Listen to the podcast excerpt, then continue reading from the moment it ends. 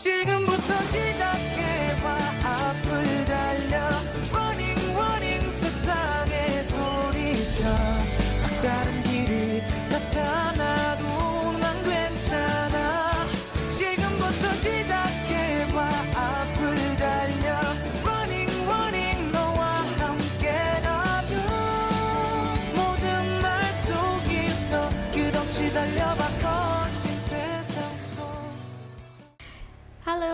selamat datang di episode 11 Selamat hari Sabtu, tim Han Ji Pyong dan tim Nam Dosan. Mana suaranya? Saya mau denger coba mana mana mana. Sini sini sini kita kumpul dulu ya. Aduh, nggak tahu kenapa ya teman-teman Ngobrolin drama Korea itu kayak nggak pernah ada habisnya gitu. Nih, termasuk nih yang lagi rame juga sekarang Ada drama terbaru yang tayang di Netflix judulnya Startup ini salah satu drama yang dapat engagement luar biasa karena berhasil bikin penontonnya terpolarisasi menjadi kubu Nam Dosan dan kubunya Han Ji Pyong. Tapi kayaknya lebih banyak yang kena sindrom second lead sih.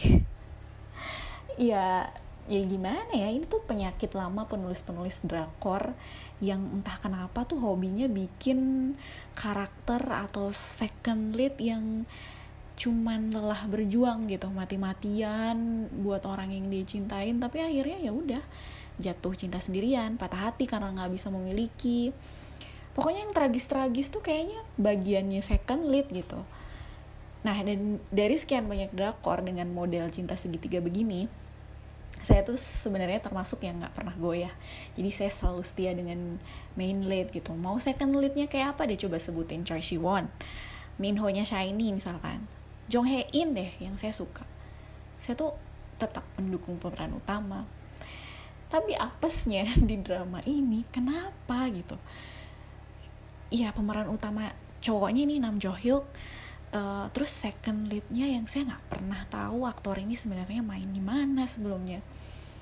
Nam Jo Hyuk udah jelas ya saya pernah nonton di School 2015 dan suka banget gitu penasaran dong gimana ya kalau dia main nama Suzy terus apalagi um, drama ini kan membawa tema yang fresh gitu yang uh, di kehidupan sekarang mungkin sangat relate di mana anak-anak mudanya berambisi untuk bikin perusahaan rintisan yang spiritnya itu menawarkan solusi untuk permasalahan manusia-manusia modern saat ini.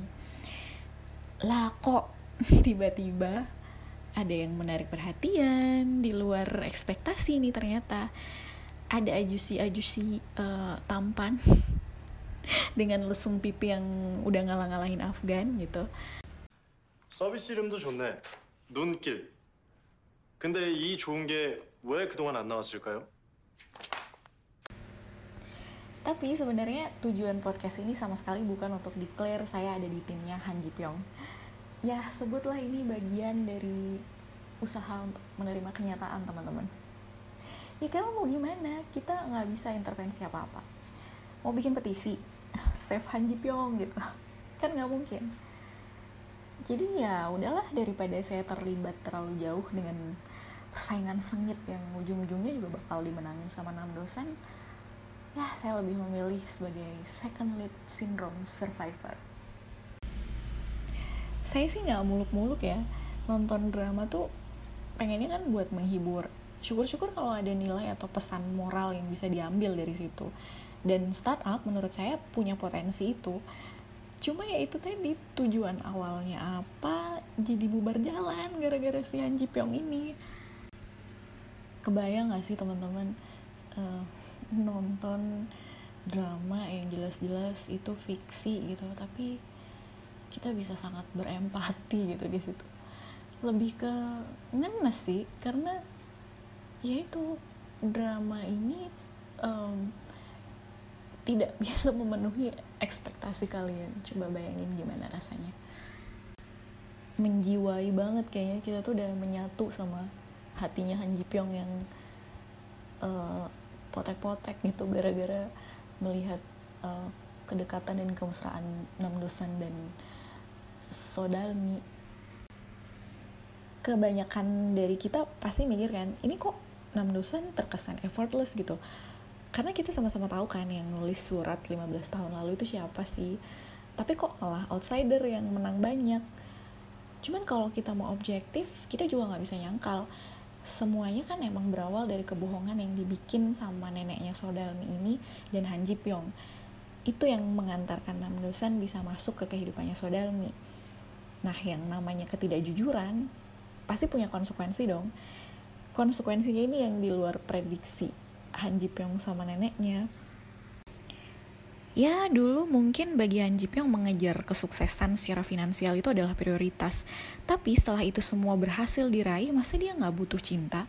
Sebagai seorang laki-laki yang mapan, yang berlimpah materi gitu. Ketemunya sama cewek dari masa lalunya pula. Sodalmi, udah cantiknya nggak ada lawan, punya strong personality.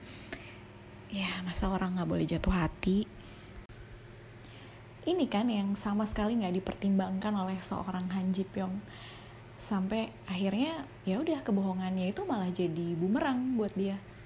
넌 내게 왔어 day and night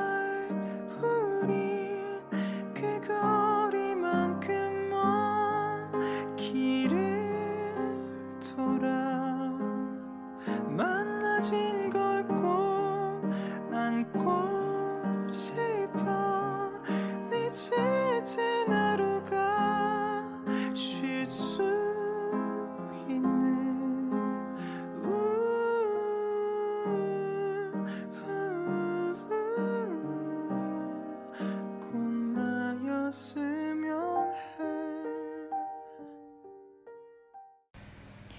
Egois nggak sih namanya kalau sekarang Han Ji Pyong yang tadinya arogan bisa jatuh cinta sama Sodalmi setelah dia tuh merasa terusik ngelihat kedekatan Nam Dosan sama orang dari masa lalunya.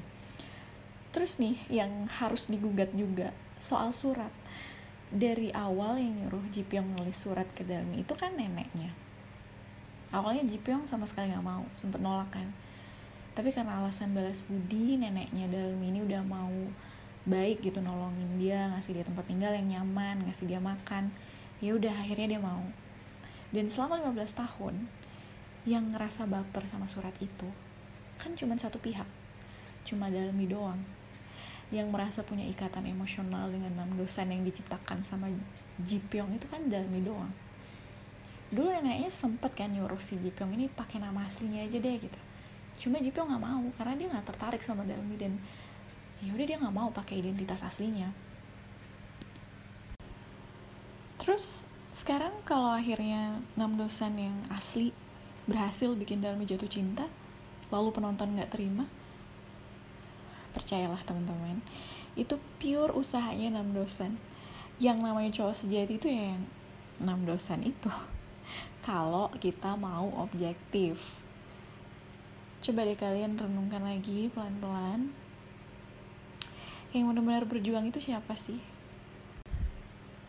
Masa sih seorang Han Ji Pyong nggak mau belajar dari Jongpal di Replay 1988? Kurang apa coba Jongpal sama Song Dokson? Kurang nyali aja. Ini juga yang jadi penyakit setiap second lead di beberapa drama Korea. Jadi teman-teman, eh, walaupun hati saya tetap buat Han Ji Pyong, tapi kalau mau realistis sih 6 dosen sih yang memang laki-laki yang paling tepat untuk mendampingi seorang saudaranya.